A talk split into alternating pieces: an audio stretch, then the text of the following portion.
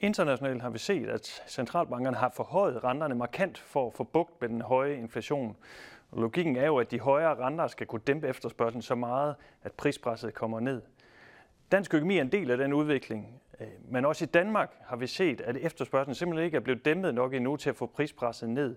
Det tror vi dog, det kommer til at ske i den kommende tid. Vi forventer, at de højere renter de kommer til at slå hårdere igennem, og vi tror, at de kommende år byder på en øh, konjunkturnedgang i dansk økonomi. Og det er altså et forløb, hvor øh, beskæftigelsen kommer til at falde. Den stiger stadigvæk lidt, men den kommer til at falde. Øh, og vi kommer til at se, at huspriserne kommer til at fortsætte ned. Så konjunkturnedgang i dansk økonomi i det kommende år, det er udsigterne. Det kan du læse mere om i vores prognose, der ligger under udsendelsen her.